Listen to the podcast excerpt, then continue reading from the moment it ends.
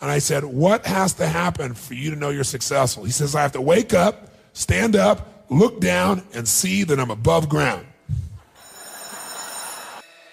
Hey, hey, I'm on vacation every single day because I love my occupation. Hey, hey, hey, I'm on vacation. If you don't like your life, Good then morning, you should good go evening, good afternoon, it. good whatever, and welcome to another episode of Role Model. You've come to the right place if you want to become a happier, healthier, and more successful person. Thank you so much for tuning in again. Thank you so much for investing your time in the most important thing in your life, your health. On today's episode, Tony Ro- Robbins steps by and literally prevents someone from suicide. I just listened to the entire conversation. Um, it's a video that you could also watch on YouTube. I will put the link in the show notes, and I was so blown away by it that I decided, hey, you know what? I have to share this with you. The conversation itself took place on one of Tony's seminars in Australia. There will also be a narrator who explains and analyzes situations which will yeah which could be really helpful if you only listen to the audio and don't watch the entire video. Um, so yeah i found that quite helpful. Tony will ask different questions. And i would like to invite you to ask these questions to yourself. One of them for example what are your rules for success? What does success mean to you? What are your rules for happiness pay attention especially to the first part of the conversation. I mean, pay attention to the entire part, but I just think that especially the first part can be really powerful and transformational for your life. Before we start today's episode, I just want to say a quick thank you to today's sponsor, Vivo Life. It's more important than ever before to take care of your own health, to strengthen your immune system. Most of us don't get enough sunlight during the winter, which can cause a vitamin D deficiency. A vitamin D deficiency is not only bad for your bone health, but also for your immune system. That's why I recommend Vivo Life. I also take vitamin B12 for my nervous system and my immune system, and omega 3 for my brain and heart health. Vivo Life is the most sustainable company that I know. They plant one tree for every single order, they offer carbon neutral delivery. They have incredible products, not only vitamins, but also vegan protein, maca, just a lot of good stuff for your health. So I would highly, highly recommend to check them out. Vivolife.com. You can use the schm- uh, you can use the code SHMONKEY to get 10% off your first order. If you're already a customer, feel free to use the link in the podcast description to support this podcast. So go hop over to vivolife.com, use the code SHMONKEY to get 10% off.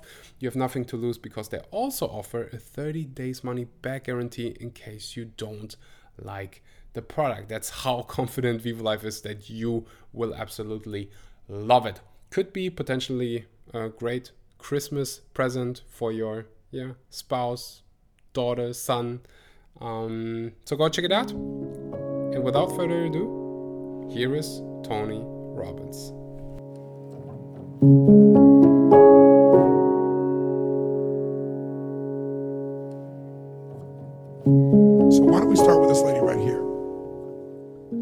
Hand. She's suicidal.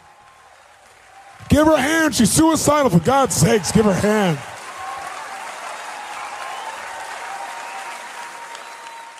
What's your name? Where are you from? Karen from the Gold Coast. Karen. Okay, Karen.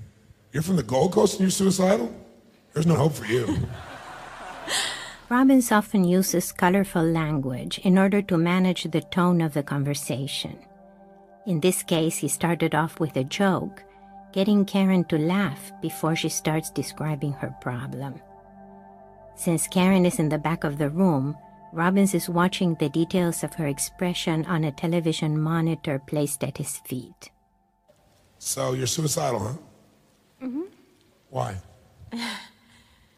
Uh, I get to that point when people are putting me down and I don't feel like I'm good enough. So people put you down. What do I got to say to put you down?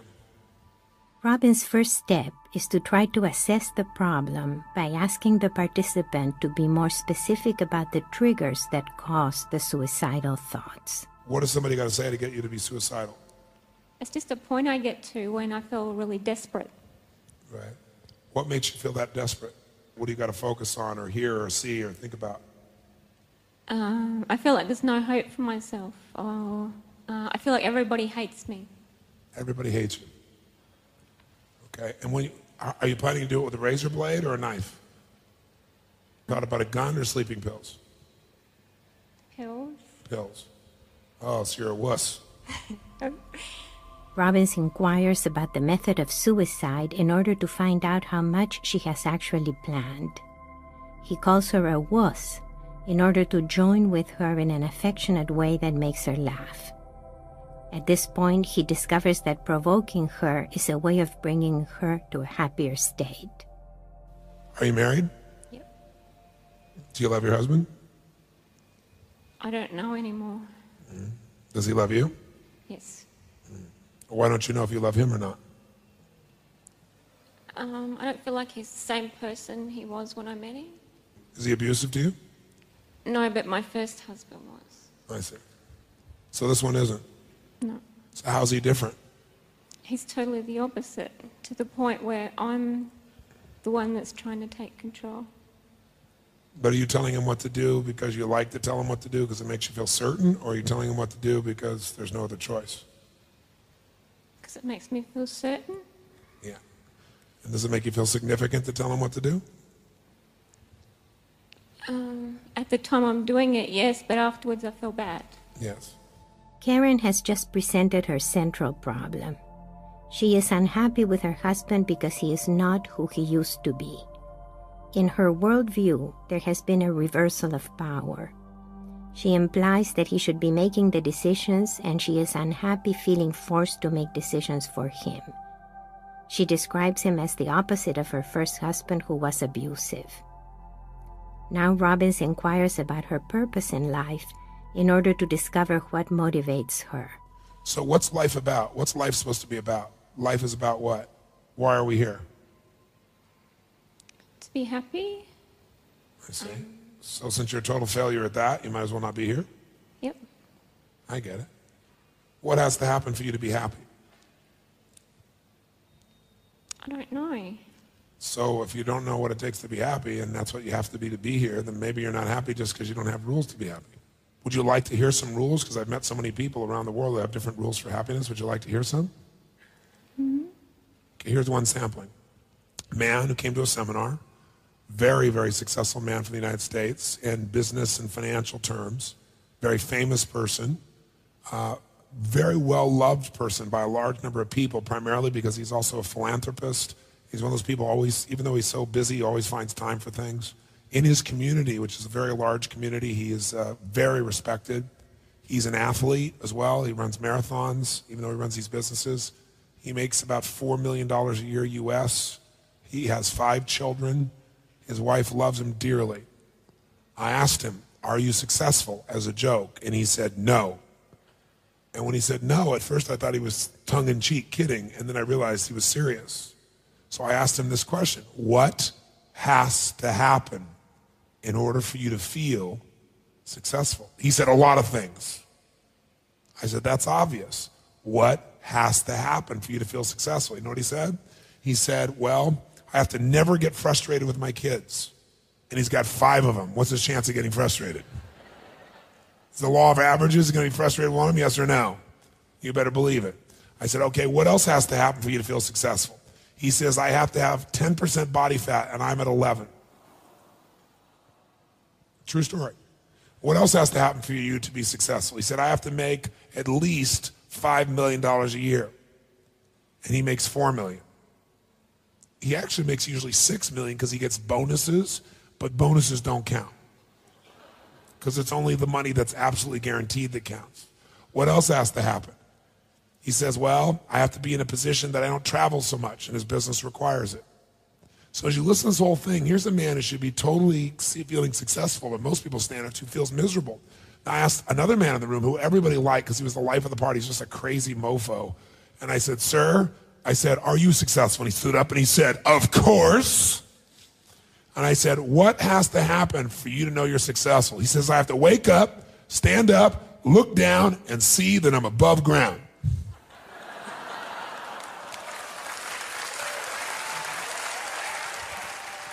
He said, he said, every day above ground is a great day. So that was his rule. Now, which of these two men do you think was happier, the first one or the second one? Which one felt more successful, the first one or the second one? So you see, how you feel has no basis in reality, has the basis in your rules. And what you're telling me is you don't have any rules for happiness. So you don't know when to be happy. Robbins believes that it is essential to have a base level of happiness in order to cope with and overcome the many stresses of life.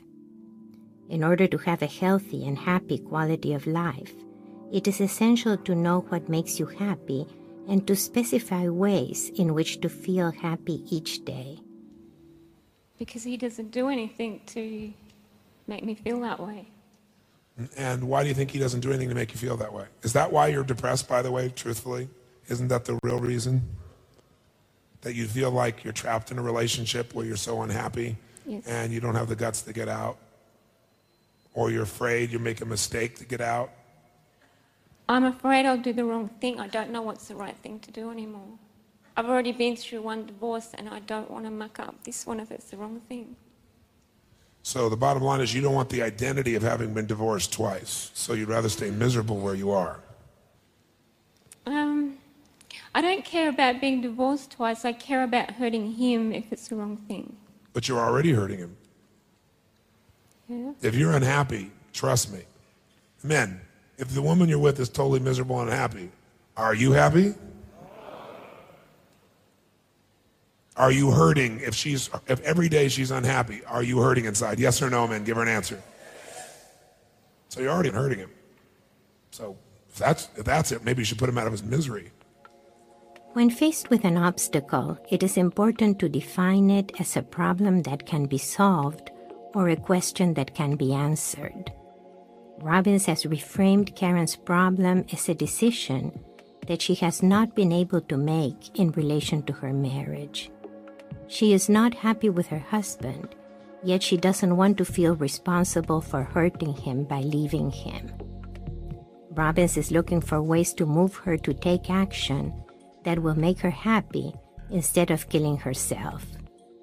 He will now show her that by remaining indecisive and unhappy, she is being dishonest as well as hurting him and herself. Do you present yourself as the happy wife to everybody else? Most people, yeah. Oh, so not to everybody. Oh, I have a close friend that knows better. well, actually, there's about 1,100 Aussies Yes, here that what- know too. The word's going to spread.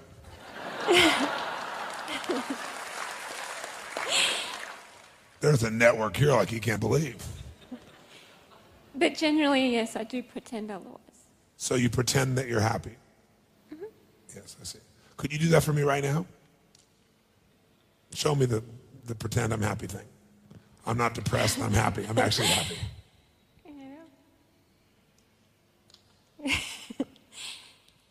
Don't be looking for an Academy Award, okay?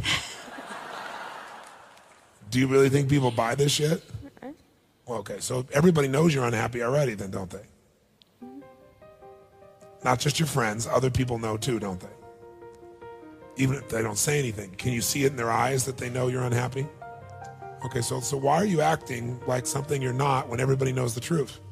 Karen has been coping with her unhappiness by pretending to others that she is not unhappy, thinking that they would therefore think well of her. This way of coping is not helpful. Robbins makes this clear by reversing her logic, stating that people think poorly about her because she's pretending to be happy instead of doing something to resolve her situation. What, um, what does your husband think about your state? You guys talk about this at all? Uh, we never talk about anything. Does he know you're depressed? Yes. Yes. Do you tell him that, that you're depressed? Um, I didn't tell him that. One of your people told him that. Is he here? No. One of my people? I have people now? Yeah. Who are my people? One of the people that rang me after UPW. Oh, I see. So one of those people told him that you're depressed. Does he know you're suicidal? Yes, they told him. You kind of smiled at that moment. You just did it again. Isn't that interesting? Robbins has identified an incongruity between Karen's verbal and nonverbal communication.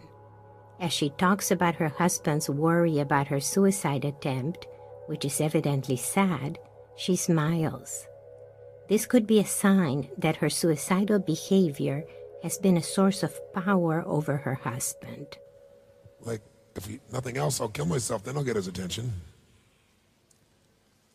Of course, you really aren't suicidal, because if you're suicidal, you've already killed yourself, because it's not a complex task. I have Especially if you're going to do it with pills. You could have done that easily. All you do is pop them, there you are, and you're dead. Now you live on the other side, and you get to have pain like you never thought of. But that's what scares me because I have tried. You have tried. Oh, come on. No, I Tried? How hard is it to kill yourself? Don't tell me you're that stupid. no, I did. I did take them. You did take what? The pills, How many? about three bottles. And what happened? Um, while I was unconscious, I got up and I was thrashing all over the house, and somebody heard me. Shit. I wonder why, even you had three bottles of pills, you would get up and thrash around. I don't know. I don't remember it at all. I know. Is it possible there's a deeper part of you that knows the truth that you need to stay alive and that that's not your real intent? And so it found a way to overpower three bottles of pills and still make sure you got help? So clearly, it's not that you tried. Clearly, there's no desire in you to commit suicide. There is a deep desire to get some attention, isn't there? You're settling for attention because you don't feel the love. Yeah. Karen tells the story of her suicide attempt in order to convince Robbins of its seriousness. Instead of acknowledging her wish to die, Robbins recasts the story from the point of view of her desire to live. She thrashed around even while unconscious and so expressed her wish to live, which Robbins elevates above her desire to die. By saying that what she really wants is attention, he defines a problem that can be solved. Once she admits the need for attention, he carries the logic a step further, saying that she's willing to settle for attention when what she really wants is love. Immediately, he takes the conversation back to her husband. So why didn't your husband come here? Oh, we couldn't afford for us both to come. Okay. So he sent you, Yep. hoping you'd get fixed. Yep. So I'm supposed to fix you, and then you can go back and he can go about doing his business and stuff. Yeah. What if I fix you and you leave him? Well, I've told him that might happen. Oh. So if suicide doesn't get him, threatening to leave him might. Boy, we got all kinds of weapons, don't we? Oh, look at that big smile. Yeah. For somebody who's not very gutsy, we got some pretty good sized knives. Yeah. Karen stood up like someone who had no options and therefore had to kill herself. Now she acknowledges her sources of power and the option of leaving her husband. However, she is still reluctant to make a decision. It is possible that she is afraid of the consequences for her husband. Robbins will ask about that now. So what did he say when you said he might get fixed and leave him? He's upset. He doesn't know what to do. Let's get him on the phone. Do you want him to come down here? Do you want him on the phone? Yeah, that's fine. I want to sort it out with him. I need to sort this out. If you'd already sorted all this out with him, what would you be doing? Staying or leaving? Tell me the truth. You know the answer. Don't tell me you don't know. If you'd gone through and you sorted all this out and we had all this discussion and it was all done, what would you be doing? Would you be staying or leaving? Honestly. I still don't know whether to leave him or not. Say again. I still don't know whether to leave him or not. So you know that you would be willing to try to commit suicide but not leave him? Robbins suspects that Karen really wants to leave her husband. He asks her to make a guess about what she will decide at the end of the conversation, but she is unable to guess. Robbins alleviates her dilemma by offering ways she could leave the marriage without feeling that she is hurting her husband by doing so. Right now, you have no intimacy with him, I assume. You guys don't make love, do you? When's the last time you guys made love? I can't remember. Long time ago. Well, then why don't you just leave and be friends? Because that's all you are. I mean, if you have a friendship, do you have a friendship? Yes. Well, then why don't you end, end this marriage and have the friendship? Because that's what you have. There's no intimacy between you. The only difference between the person you marry, you don't marry somebody just to have as a business partner or a friend. You can have lots of friends. He can be a great friend for you. But you're dead inside. I guess I haven't because I wanted to know if the problem was me or us. You want to know if the problem was you or what? Uh, me or us. And if it's me and I can fix it, I will. Oh, you will. Okay, well, let me just tell you the problem's you. Because you're not telling the truth and you're not being yourself. And let me tell you the problem's us. Meaning he's not being himself and telling the truth either, is he? No. So everybody wants to figure out whose problem it is. Whose problem it is, is it's your problem. And if he was here, I'd be telling him it's his problem.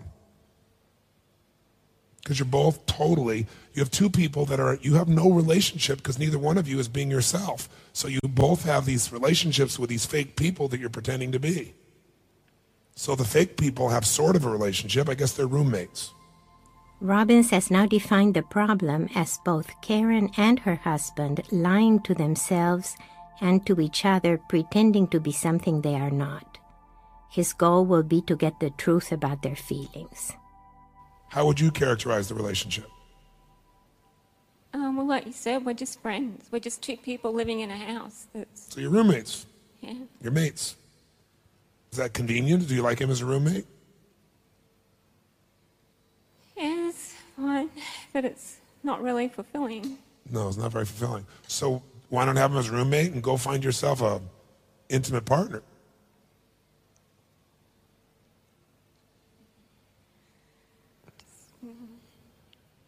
Yeah, it's just scared to go. I'm just scared. You're scared. Well, I think you should be more scared of living dead inside. Which one are you more scared of? Being dead inside. Yeah. When Karen repeated that she was scared of the consequences of making a decision, Robbins said she should also be scared of the consequences of not making a decision, that she would be dead inside. In this way, Robbins changes the issue from the wish to die to the concern with being dead inside. What will he say when I talk to him? Oh, he's going to be surprised, obviously. um, well, Kind of liking that, I see. he will know what you're talking about. He will know that you're not having sex. Is he having sex with someone else? No, Are you sure? I'm positive. How do you know? Because he loves me so much. Karen is certain that her husband is not having sex with someone else, and she appears sad as she says that he loves her so much. It seems that she would like to leave the marriage, but feels obligated to stay for the husband's sake. Robbins could guess that the husband is either timid, emotionally absent, or emotionally dependent on Karen. In order to stimulate Warren to a more resourceful state, and in order to stimulate Karen to make a decision about her marriage, Robbins will exaggerate Karen's complaints about Warren so that they are impossible to ignore. Are you there, Warren? I am. Warren, I have your wife here. Uh, This is Tony Robbins. it is, yeah. She tells me you're a dickless pussy that won't make a decision. Uh, well, yeah, sometimes. I said she tells me you're a dickless pussy who won't make a decision. Can I tell you? Uh, can I decide on that later? Can you what about that later? Yes, that's right. it's true that you're a dickless pussy, you can't make a decision? Uh, yes, it is. Why? When did you lose your dick? Um, oh, a couple of years ago, I think. What happened? Were you in an accident? Uh, no, um, just circumstances. Well, circumstances don't remove a man's dick. A man has to remove his own dick. Yeah, that's true. How did you do it? Um, basically, not wanting to push the wrong button, so I backed off. Which buttons did you not want to push? Um, I didn't want to bring things up from my wife's past and um, stir the pot so I backed off so I didn't stir things up. Wh- which part did you not want to stir up? Which part of her past? Well, it's a bit hard to say at the moment. I'm in work, at work. Uh, is there somebody around you? Uh, yes. In fact, Warren is at a new job, speaking on the phone in the office of his new boss, who wants to know why he is receiving calls from Anthony Robbins. Can you come down here so we can visit? So, sorry, could you say that again? I said, would you come down here so we could visit face to face? I can. Um, I, Uh, Well, no, let me ask you, will you? I, most definitely. It's just as long as I've got time to go home and get cha- have a shower and get changed. No, no, no, no, no. Just come like you are, All right, yep. okay? How, how long will it take for you to get here if you come Well, straight I'm not up? sure what time I'm finishing work today. It's 20 minutes away. Leave work. Your, your marriage is on the line. Yep. Would you agree? Um, Is, your, is your marriage on the line, do you think? I think it is, yes. Yeah, I, I- I'd say get here. Yep. I'll see you in 20 minutes. Okay. Goodbye. Robbins begins to address Warren by provoking him with a humorous insult as he had with Karen. He repeats the insult three times until Warren gives him a real response. Warren acknowledges the feeling of castration and explains that he has disempowered himself for fear of reminding Karen about her past. It's curious that Karen had described Warren as the opposite of her first husband who had abused her. Now Warren seems to imply that he is still being compared to her first husband. Twenty minutes later, Warren arrives at the scene. Come on down here, Warren. Ladies and gentlemen, we got Warren. Stand up, stretch, and give him a hand.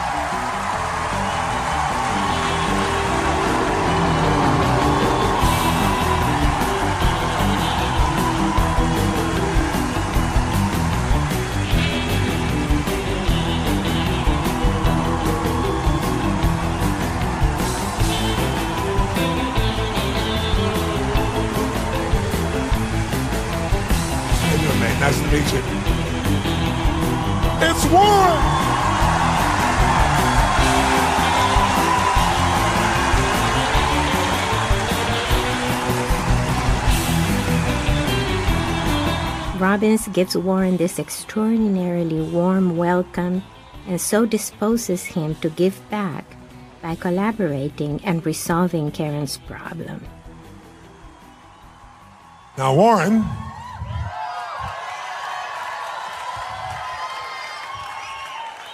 Tony, why do you think these people were cheering for you like that?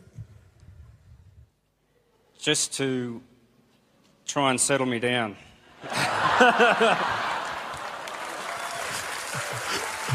Because I could see how nervous I was walking down there.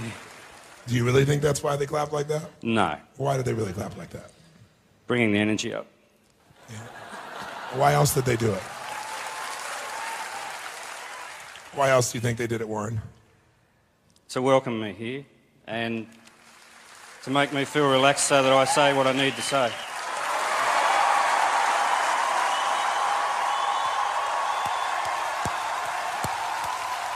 I think honestly, I think there's another reason too. They respect you that you came here.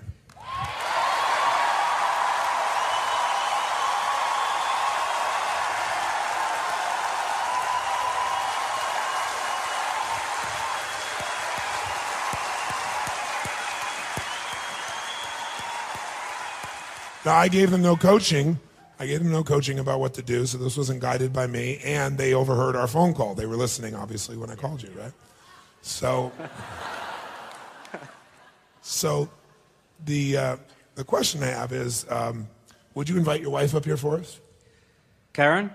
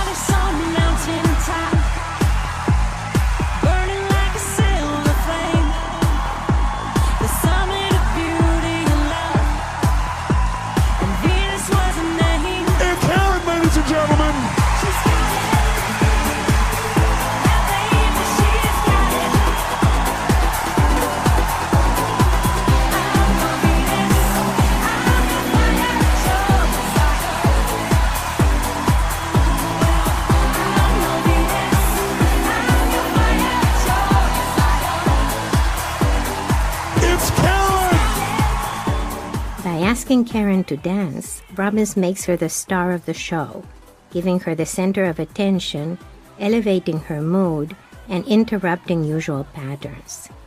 Karen is now rewarded for being a carefree, spontaneous dancer rather than a sad, suicidal woman.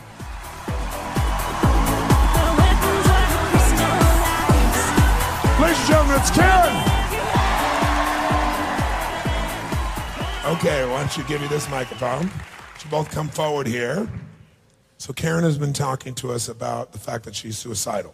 Yeah. You're aware of that? Yes. When did you first find out she was suicidal? Just out of curiosity. Um, she told me that she had been in the past, not long after we uh, met or got married, I'm not sure, around that sort of time.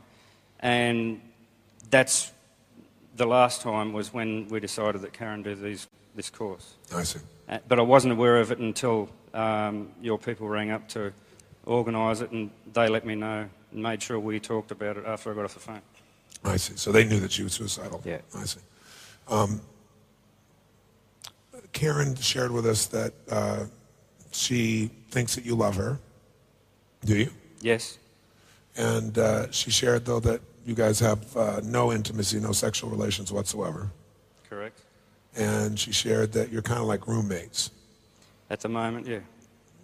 What would you like it to be? Could you say at the moment? Um, I would love it.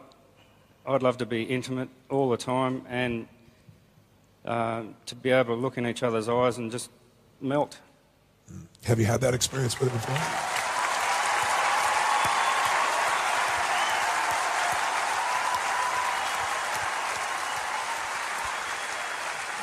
Not Have you had that experience with her before?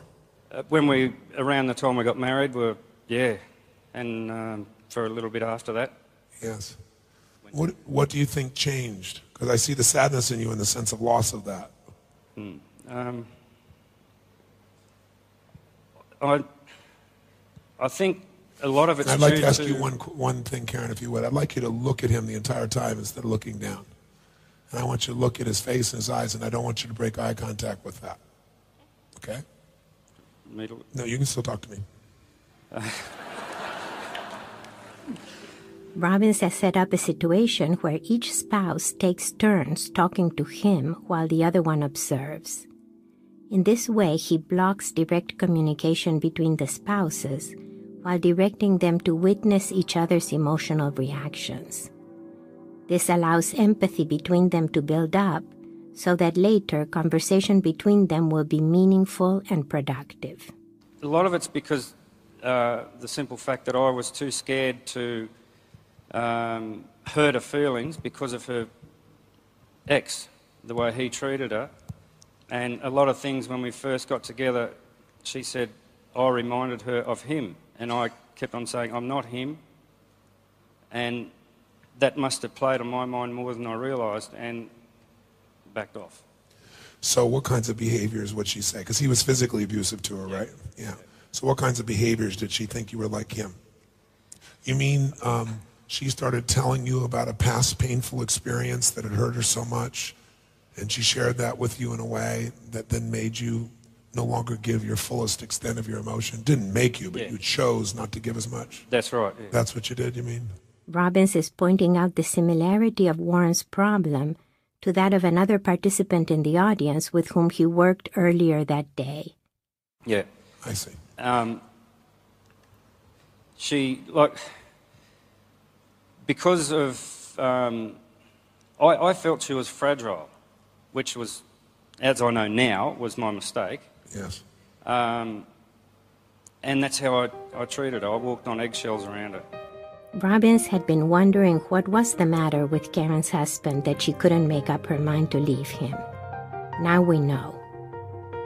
When Karen unfairly projected the image of her ex husband onto Warren, he responded by attempting to be what he thought was the opposite. He treated her as fragile, walked on eggshells, and tried to be extremely gentle. He expected for her to respond positively, even passionately but instead she withdrew and became depressed.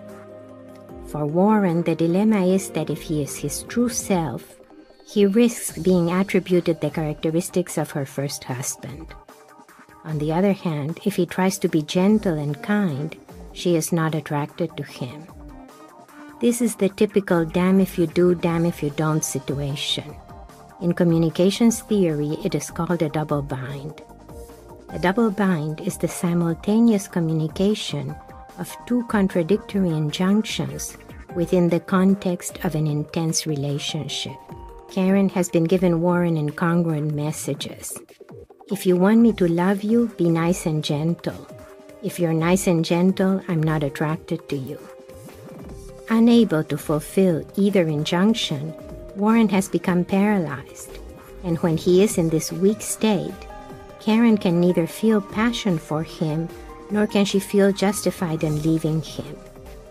Robbins' goal at this point will be to get Warren out of his paralysis and to restore his sense of independence and ability. If Karen sees Warren as a powerful, independent man, this will either reignite their relationship or it will make it possible for them to move on. I basically tried to be the nice guy. Yes. So when you became the nice guy, what happened to your passion? What passion? Did you have passion before that, though? I'd like to think so. Yeah. And about being the nice guy. What was it about being the nice guy that killed all your passion? Um, I, I thought I had to be the nice guy, and I wasn't getting the passion I was looking for back. So you adapted to being just the nice guy. You are a nice guy, am I right? Or not? I hope so. All right. How would you clarify yourself? How would you? What kind of guy are you? I mean, really, if, if she wasn't, if when Yeah. nobody else is around, what are you really like? Um, I'd, I'd like to think I'm a nice guy, a normal guy, makes mistakes and um, tries to do the right thing. Someone who lives within a double bind situation would typically have an apologetic manner. Since they are damned if they do and damned if they don't, they can do little or nothing to bring about a positive response. When Robbins asks Warren about his identity, he responds tentatively, as if the decision of who he is belongs to somebody else. Robbins will now ask for a time in Warren's past before he knew Karen when he might have enjoyed himself without apologies. Do you have a dark side? Um, I've got a dark past, not, not as bad as a lot of people, but um, Well, dark, dark is sometimes good. Yeah. You kind of enjoyed the dark past, didn't you? Uh, at the time, I thought it was really good. I thought, well, I thought I was tough, so What what adjusted you from that dark side? Um, partly, I originally thought just growing up and um, starting to reflect on the pain I'd inflicted on other people. Yes. And um, I, I don't know, maybe someone did that to me and I've, I've suddenly realised what it felt like. So I don't know. And uh, but there were parts of the dark past that you gave up that are still important to you. Not sure. It probably is, but I, I, What's a part of the dark side that you used to enjoy? That honestly you miss, if you were honest.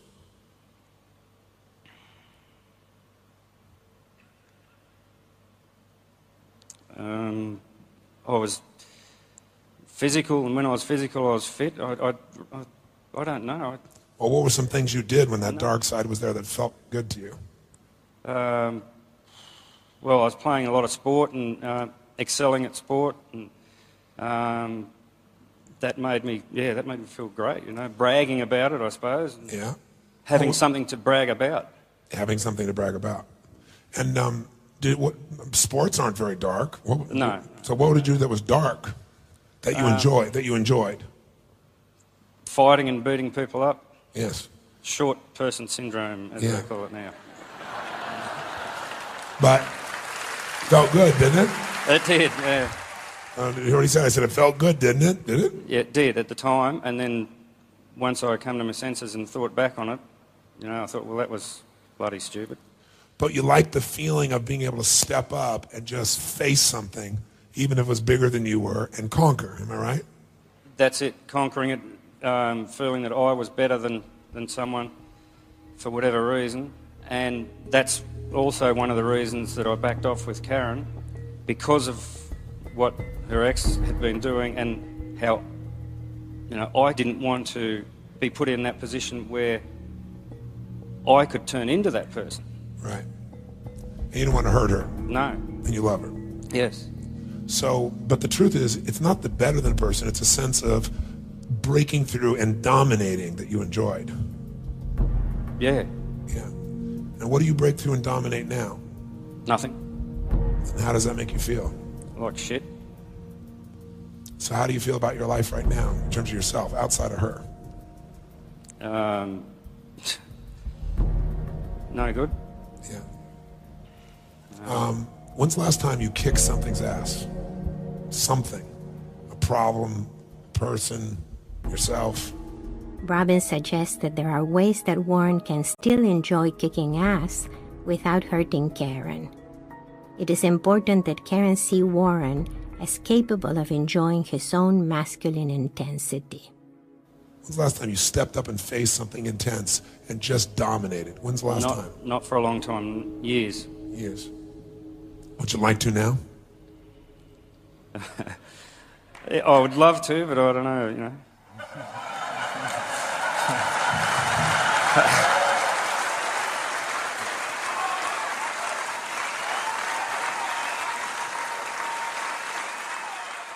I was thinking more of like the fear within you.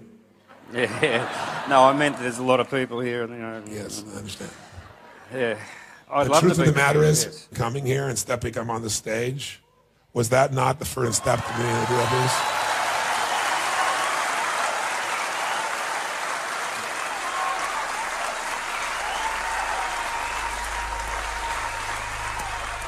Did you see the difference in his chest? How many saw what happened in his chest? Robbins recognized that Warren couldn't make progress without a greater sense of self confidence and dignity. By recognizing Warren's courage in coming on stage, Robbins is helping Warren to access his inner strength. Truth is, you don't feel very free in your life, do you? Not at all. Why aren't you free? What prevents you from being free? Me. Um, First of all, give him a hand for the honesty.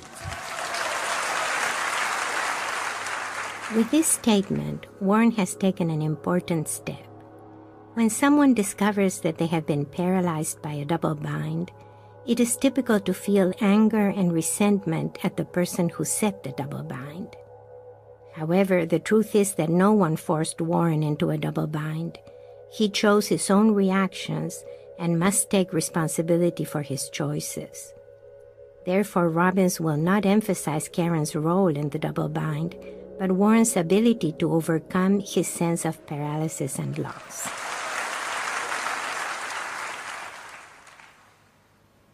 um,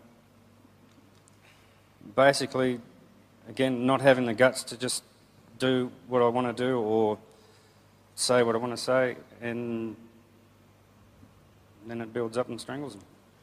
And he said, not having the guts to do what you want to do or say what you want to say, and then it comes up and strangles you. And why don't you have the guts? What's the consequence you're trying to avoid losing? What are you trying to avoid losing by being gutless? Karen. That's right. Now, what if I told you that that very gutless is what's causing you to lose her? I'd believe it. What if I told you that you'd be better off taking her and doing whatever's necessary or letting go once and for all than playing this middle of the world, weak ass, toast piece of shit life where you don't feel like a man? Would you agree or disagree with that statement? Definitely. Agree. The only way out of a double bind is to take a strong position while disobeying both of the contradictory injunctions.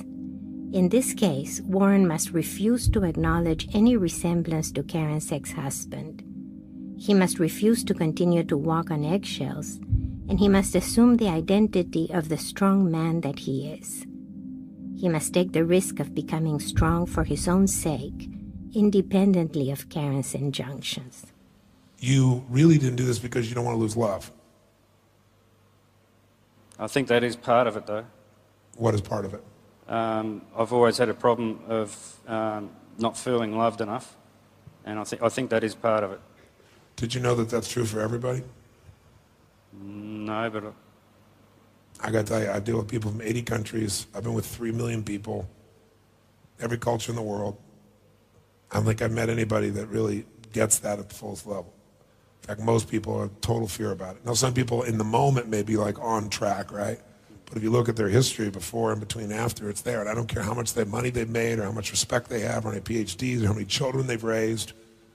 Most people, that's still a core fear. And the reason is because you're human. Because human beings are born in unconditional love.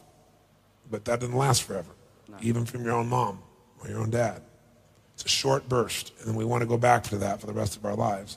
So we try to find a partner that we could possibly have that with. And out of your love for her, you've been trying to adapt yourself in a way that would hopefully cause her to love you more and simultaneously to not hurt her because you feared your own masculinity. Because in an earlier stage of life, you used that in only a physical form, which is the thing she would fear most. And yet she was attracted to you because you were masculine. Yeah, Weren't you more masculine when you met her? definitely. What were you like? Tell me what you were like then. A smart ass.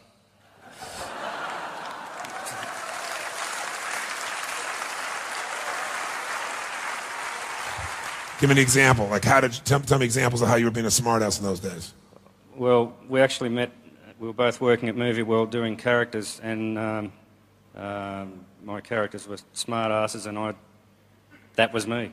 That was you. Um, saying what I wanted when I wanted to. Wanted to.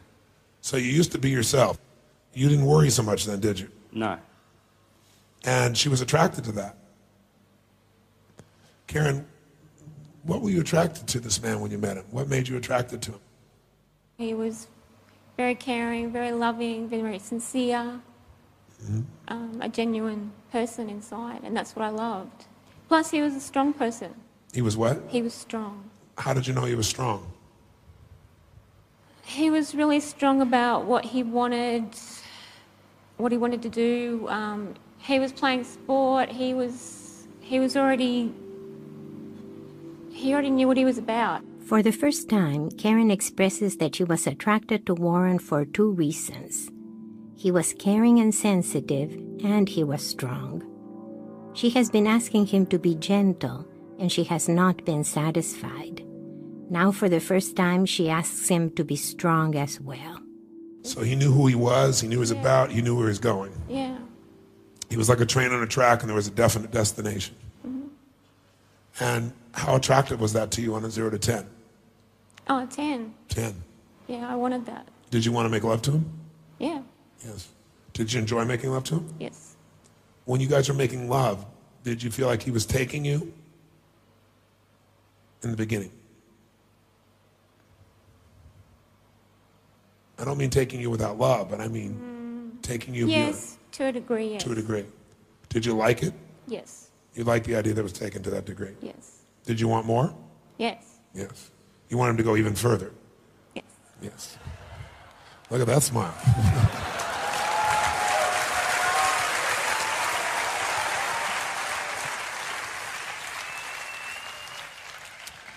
so, did you tell him that? Uh, don't. No. No. Obviously No. not. No. No. In fact, did you tell him something else? Uh, Did you did did you tell him you didn't tell him you wanted him to go further and you really did, right? I mean like oh no, I didn't say that. No. no, you didn't tell him that. No. No, no, no. No. Because what would that mean if you would have told him? What would he have done? Back then.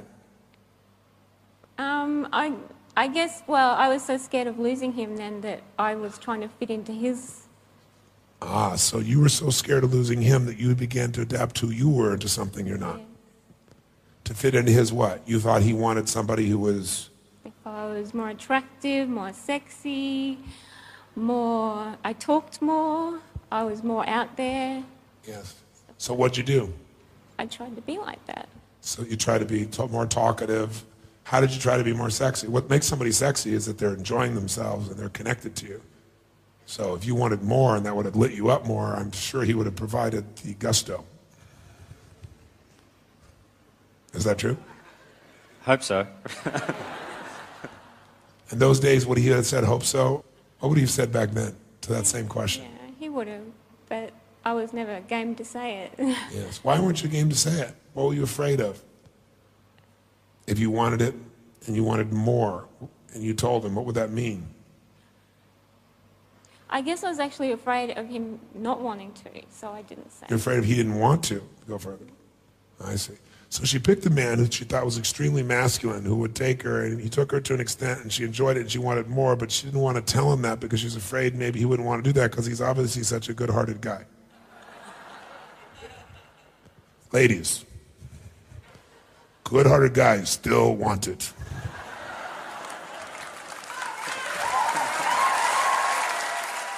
Karen was conflicted because she was both attracted to and afraid of Warren's masculine intensity. So she gave Warren conflicting messages. Be intense, but then I'm afraid of you. And be nice, but then I'm not attracted to you. So you put on this mask of trying to be good enough and projecting, and you also, though, let him know that you were scared of him when he got intense. So you actually gave him the opposite signal. When did you tell him what, what about him scared you? You said it scared you. Well, obviously, I told him about my first marriage. Yes. Will you bring that microphone up a little? Oh, sorry. And he was he told me about his past, and um, I think at some point I told him I didn't know how I would handle it um, if that ever occurred. I didn't because I'd because of what had happened. I just didn't know how I'd handle it. I wasn't saying I didn't want it to happen. I was saying I didn't know how I would handle it. I think I was trying to prepare him for that.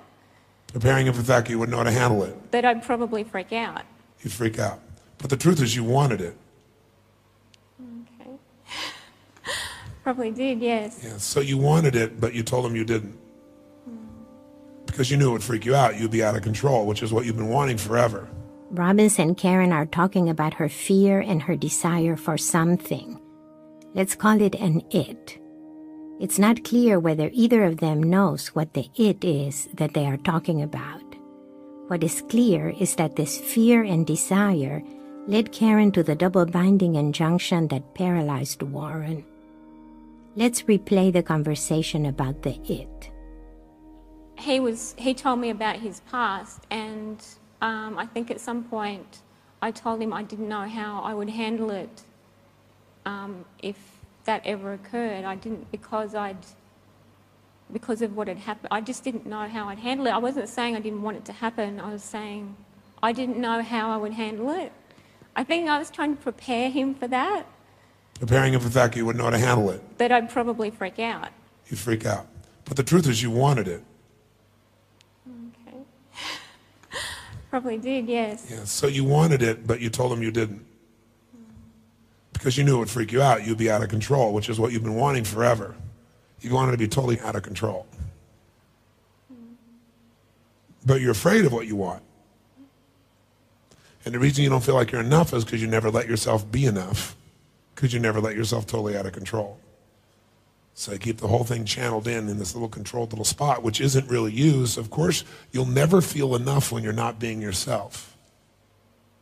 No. So what would you be like, like if you were standing here right now and we saw the real you instead of this little, you know, cute Kewpie doll, sweet, protected. I mean, you're you're a bitch, aren't you? Yeah. Could you show us what a bitch looks like when you're really being that way?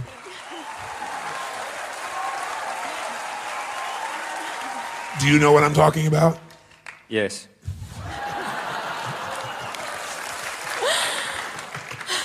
Could you show us an example of a crazy bitch? Just say something the way you say it when you're being a crazy bitch. At the beginning of the day, Karen had presented herself as a powerless person when in reality, she had been dictating the terms of the relationship. By asking her to be a bitch, Robbins is asking her to acknowledge her power. Now he will proceed to ask Warren to acknowledge his power. When they are both conscious of their power and their freedom, passion can become possible for them again.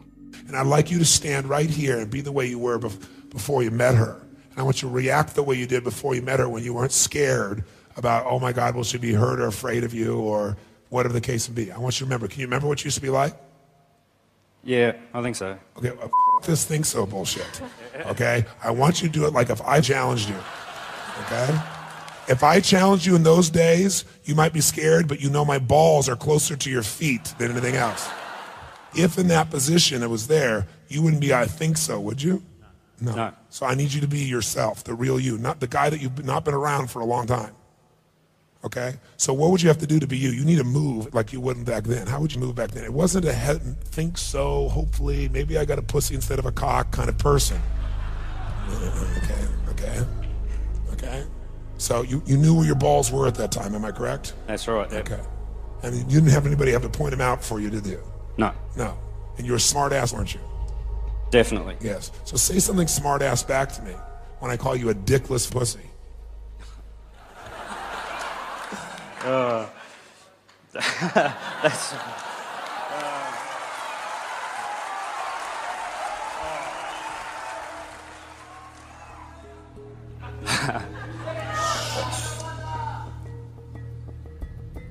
What if I I said, suppose, yeah, I suppose you'd know you're not looking in the mirror now, though, are you?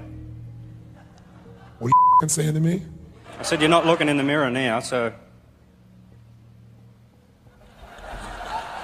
You like saying that, didn't you? yeah.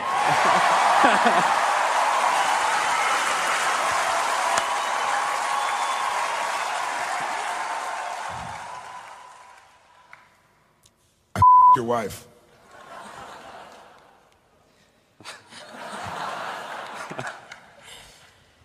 You what? Your wife. For lunch. All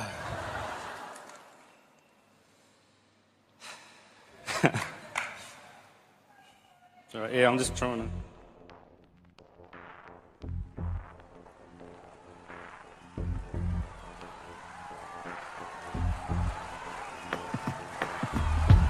Faded. I burn his sleeps. What did you do? Nice dated him. Seconds like I was Your passing, wife. no When? wasted. Clothes on the floor, Yesterday. Up to her tactics, letting it slip. Words on his lips, about to do something drastic. Don't blink, think back. Think that there was a time to bring her going to the clinker, playing games with your mind. But the ride's over. You're older and over your shoulder. All you had, the life, the white love's gone. It's all bad. You wanna blow out? Bullshit. Going down hard, face it. What'd you say?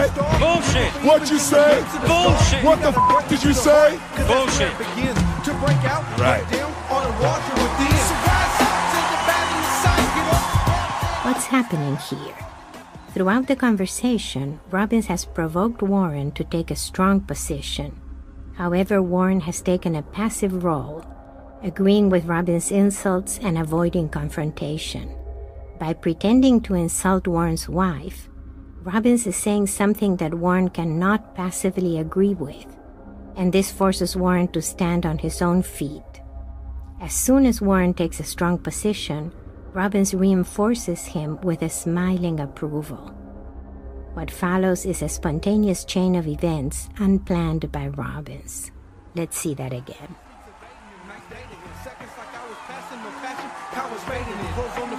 What did you do? It's your wife.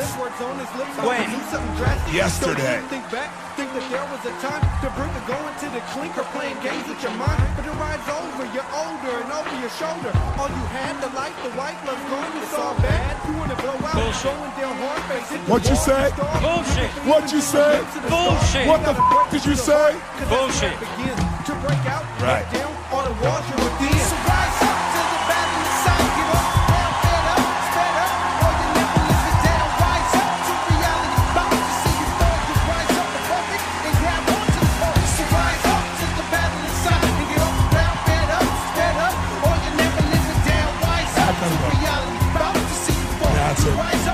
Feel it in your body. Feel your fucking body. Feel your body. Feel your body. I it. Feel it. Take the chair. Pick this chair up and crush it. Pick that chair up and crush it. Pick that chair up and crush it. Fucking crush it. Crush the? Crush the thing. Another cold fact, taking the slack and pulling it back to the start. On your mark, it's now power running. Right somebody needs something, you wanna blow out, going down hard, face hit the wall, you looking for even just a glimpse of the star. You gotta break into the heart, cause that's where it begins. To break out, break down, all the walls you within. So rise up to the battle inside and get off the ground, fed up, sped up, or you never live it down. Rise up to reality, bound to see.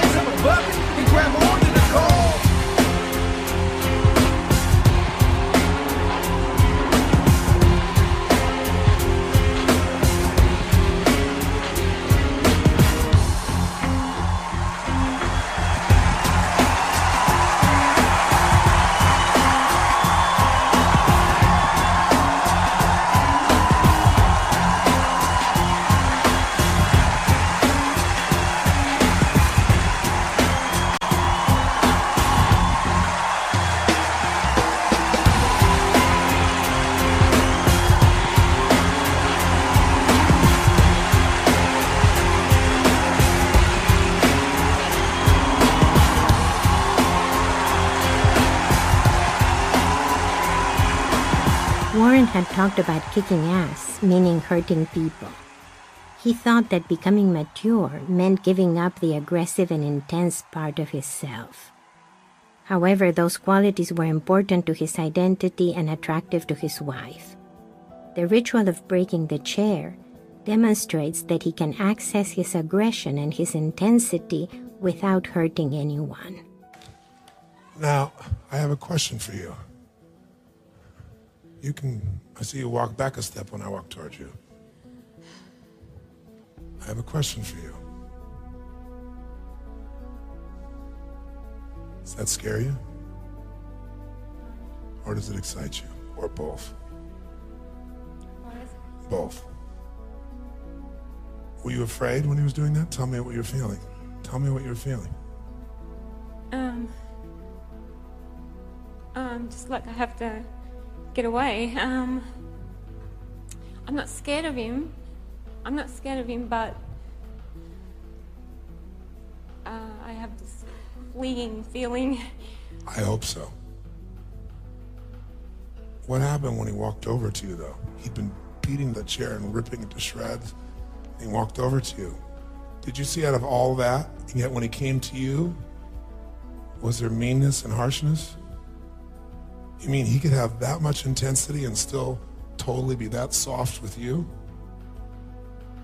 Do you really have the ability to melt that? If you do, I guess you never have to run again. You do in him. You do in him. But if you chain yourself ever again, like a little pussycat, then she will leave. And if you ever expect him to be one, you'll be dead inside. So think more about the excitement than the fear. What was the exciting part?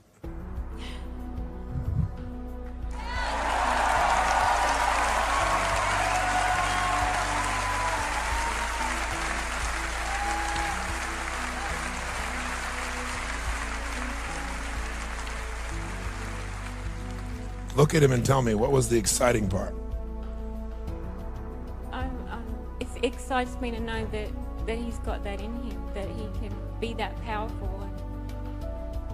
I mean, he's doing it in front of all these people. He's being brought here, and he's. And he's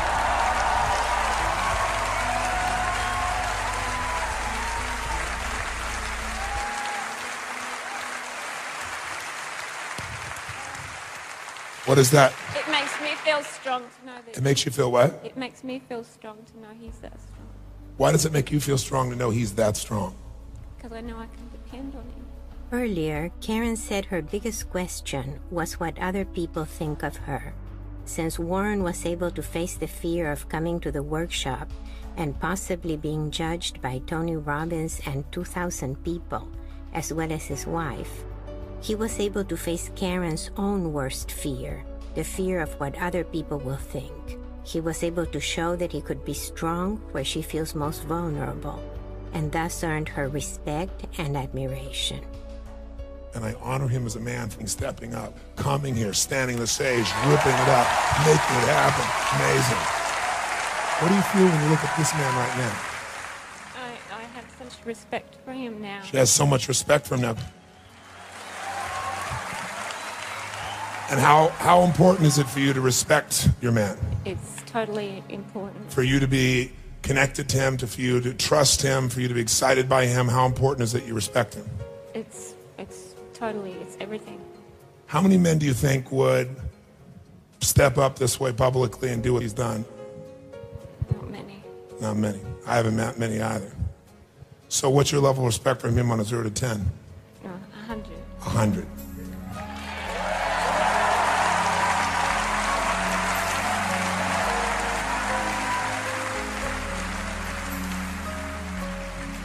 What are you feeling right now? What are you feeling right now? That that sort of explains it. Just incredible. How does it feel to be yourself again? What, what was that, Shorty?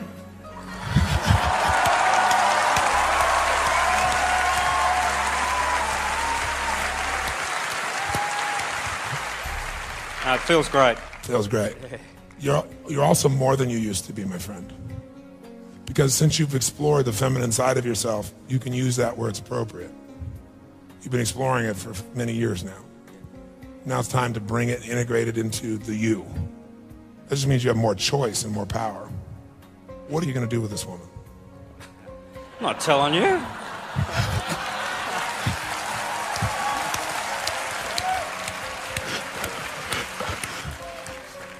What do you feel right now? Tell me what you feel right now. Look at him. Tell me what you feel right now. Oh, I just feel full of love. I'm ecstatic. I can't hear you. I'm, I'm full of love and ecstatic.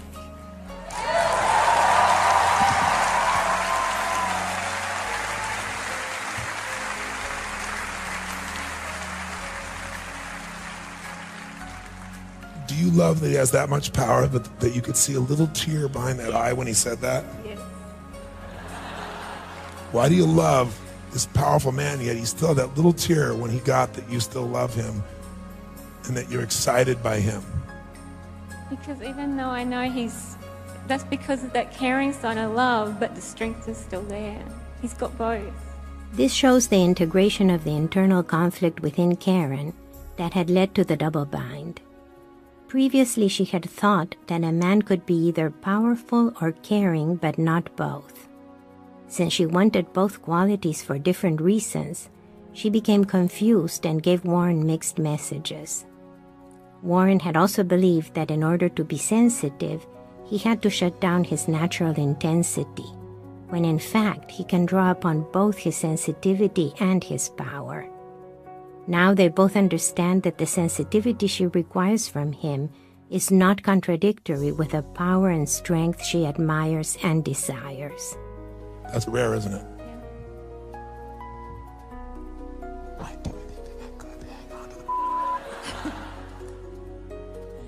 Do you agree?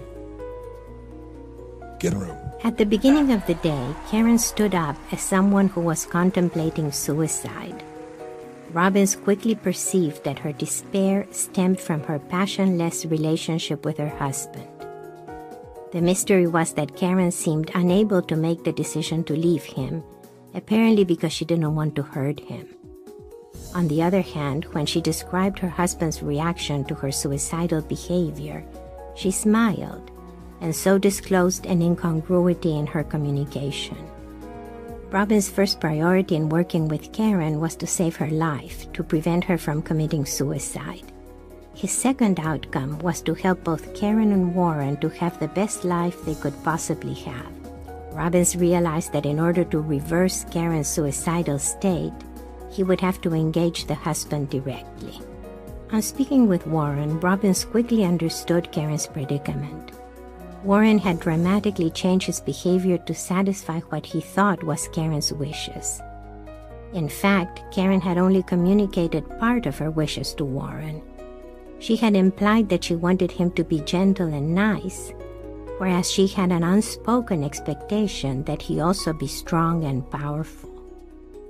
By following only her spoken expectations, Warren found himself in a double bind.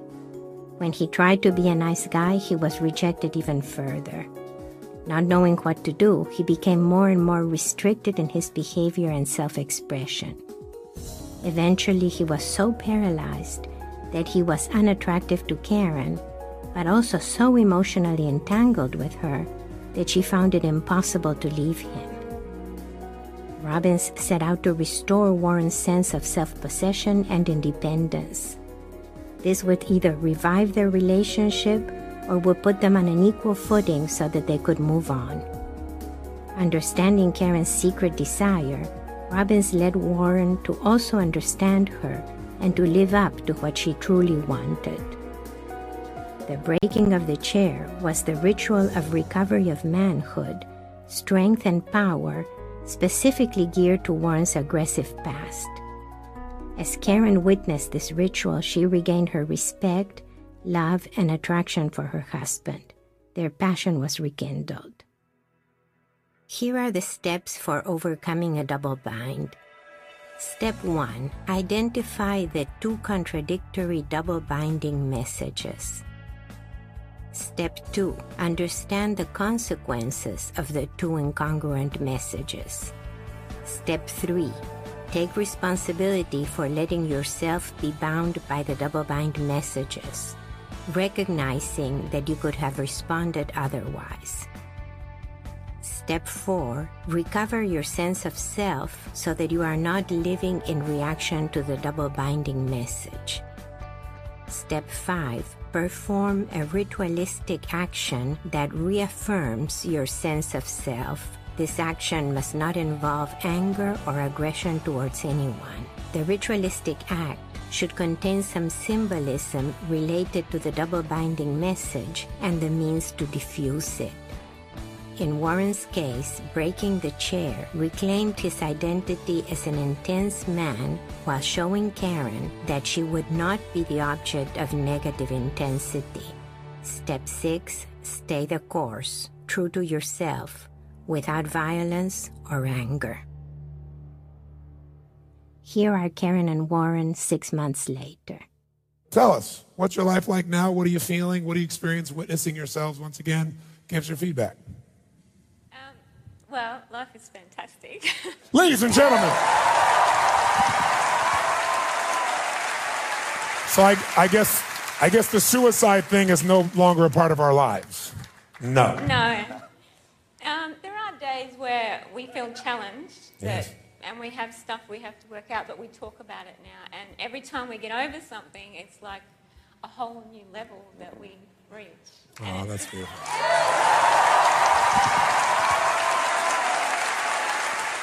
The good thing now is, if we go into an old pattern, we recognise it and kick it in the ass.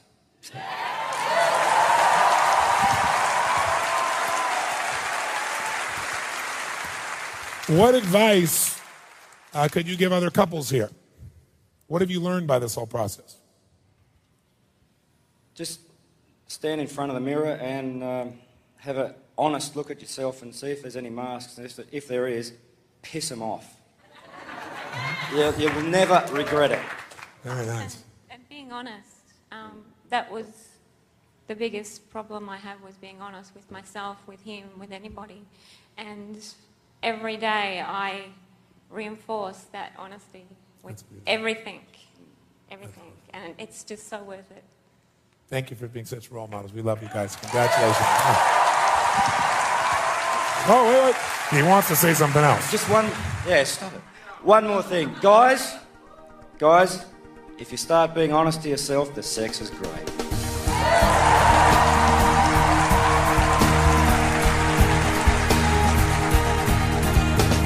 Now a year has passed and much has changed. On the day of their intervention, Robbins' priority had been to save Karen's life, since she had been attempting suicide.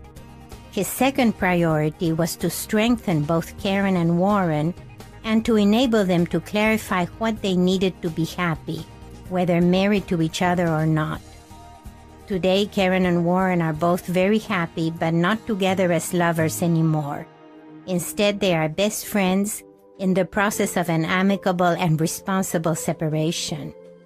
Each of them has found a new, more passionate relationship. I was surprised by the enthusiasm you had because I think I spoke to you first. You were saying, look, we don't want people to be, what were you saying? You said, we don't want people to be down about this. You know, we think it's, is that really, do you feel like it's really the right thing for each other? Yeah.